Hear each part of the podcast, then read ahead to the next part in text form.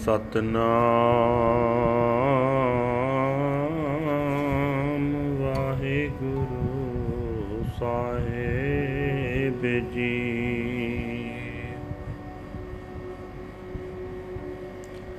ਤਨਾਸਰੀ ਮਹਲਾ ਪੰਜਵਾ।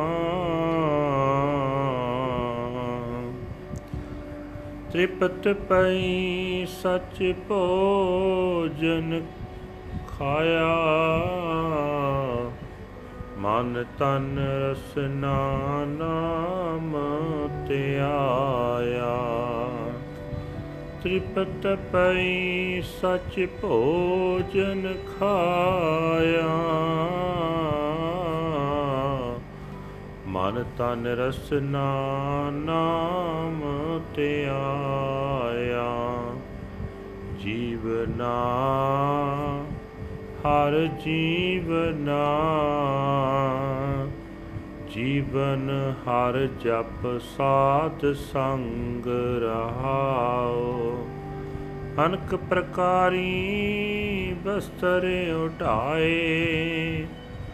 ਅਨ ਦਿਨ ਕੀਰਤਨ ਹਰ ਗੁਣ ਗਾਏ। ਹਸਤੀ ਰਥ ਅਸ ਅਸਵਾਰੀ। ਹਰ ਕਾ ਮਾਰਗ ਹਿਰਦੈ ਨਿਹਾਰੀ। ਮਨ ਤਨ ਅੰਤਰ ਚਰਨ ਤੇ ਆਇਆ। ਹਰ ਸੁਖ ਨਿਦਾਨ ਨਾਨਕ ਦਾਸ ਪਾਇਆ। ਮਨ ਤਨ ਅੰਤਰ ਚਰਨ ਤੇ ਆਇਆ। ਹਰ ਸੁਖ ਨਿਦਾਨ ਨਾਨਕ ਦਾਸ ਪਾਇਆ। ਵਾਹਿਗੁਰੂ ਜੀ ਕਾ ਖਾਲਸਾ, ਵਾਹਿਗੁਰੂ ਜੀ ਕੀ ਫਤਿਹ। ਇਹ ਹਨ ਅੱਜ ਦੇ ਹੁਕਮਨਾਮੇ ਜੋ ਸ੍ਰੀ ਦਰਬਾਰ ਸਾਹਿਬ ਅੰਮ੍ਰਿਤਸਰ ਤੋਂ ਆਏ ਹਨ। ਧੰਨ ਧੰਨ ਸਾਹਿਬ ਸ੍ਰੀ ਗੁਰੂ ਅਰਜਨ ਦੇਵ ਜੀ ਪੰਜਵੇਂ ਪਾਤਸ਼ਾਹ ਜੀ ਦੇ ਧਨਾਸਰੀ ਰਾਗ ਵਿੱਚ ਉਚਾਰੇ ਹੋਏ ਹਨ। ਗੁਰੂ ਸਾਹਿਬ ਜੀ ਫਰਮਾਨ ਕਰਦੇ ਹੋਏ ਕਹਿ ਰਹੇ ਨੇ हे ਭਾਈ, ਜਿਸ ਮਨੁੱਖ ਨੇ ਆਪਣੇ ਮਨ ਵਿੱਚ, ਹਿਰਦੇ ਵਿੱਚ ਜੀਭ ਨਾਲ ਪਰਮਾਤਮਾ ਦਾ ਨਾਮ ਸਿਮਰਨਾ ਸ਼ੁਰੂ ਕਰ ਦਿੱਤਾ ਜਿਸ ਨੇ ਸਦਾ ਥਿਰ ਹਰ ਨਾਮ ਦੀ ਖੁਰਾਕ ਖਾਣੀ ਸ਼ੁਰੂ ਕਰ ਦਿੱਤੀ ਉਸ ਨੂੰ ਮਾਇਆ ਦੀ ਤ੍ਰਿਸ਼ਨਾ ਵੱਲੋਂ ਸ਼ਾਂਤੀ ਆ ਜਾਂਦੀ ਹੈ।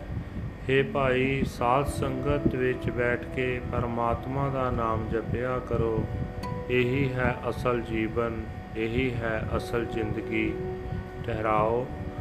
ਜਿਹੜਾ ਮਨੁੱਖ ਹਰ ਵੇਲੇ ਪ੍ਰਮਾਤਮਾ ਦੀ ਸਿਫਤ ਸਲਾਹ ਕਰਦਾ ਹੈ, ਪ੍ਰਭੂ ਦੇ ਗੁਣ ਗਾਉਂਦਾ ਹੈ, ਉਸਨੇ ਸਮਝ ਲਓ ਕਈ ਕਿਸਮਾਂ ਦੇ ਵੰਨ ਸਵੰਨੇ ਕੱਪੜੇ ਪਹਿਨ ਲਏ ਹਨ ਤੇ ਉਹ ਇਹਨਾਂ ਸੋਹਣੀਆਂ ਪੋਸ਼ਾਕਾਂ ਦਾ ਆਨੰਦ ਮਾਣ ਰਿਹਾ ਹੈ।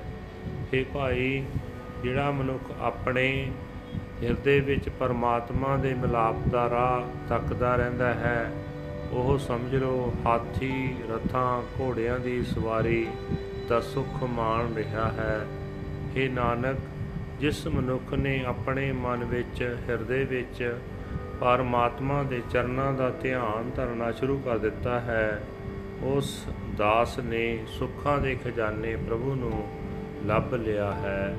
ਵਾਹਿਗੁਰੂ ਜੀ ਕਾ ਖਾਲਸਾ ਵਾਹਿਗੁਰੂ ਜੀ ਕੀ ਫਤਿਹ This is today's Hukamnama from Sri Darbar Sahib Amritsar uttered by our fifth Guru Guru Arjan Dev Ji under Tanasri Raga Tanasri fifth Mahal.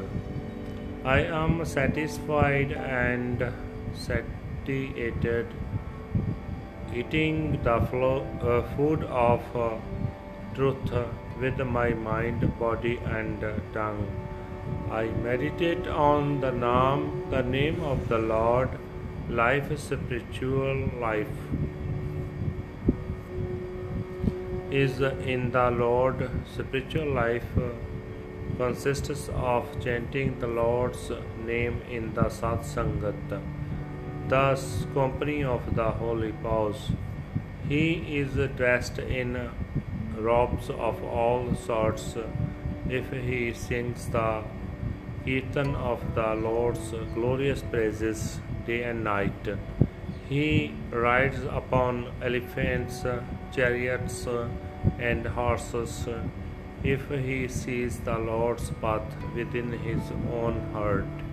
Meditating on the Lord's feet deep within his mind and body, slave Nanak has found the Lord, the treasure of peace.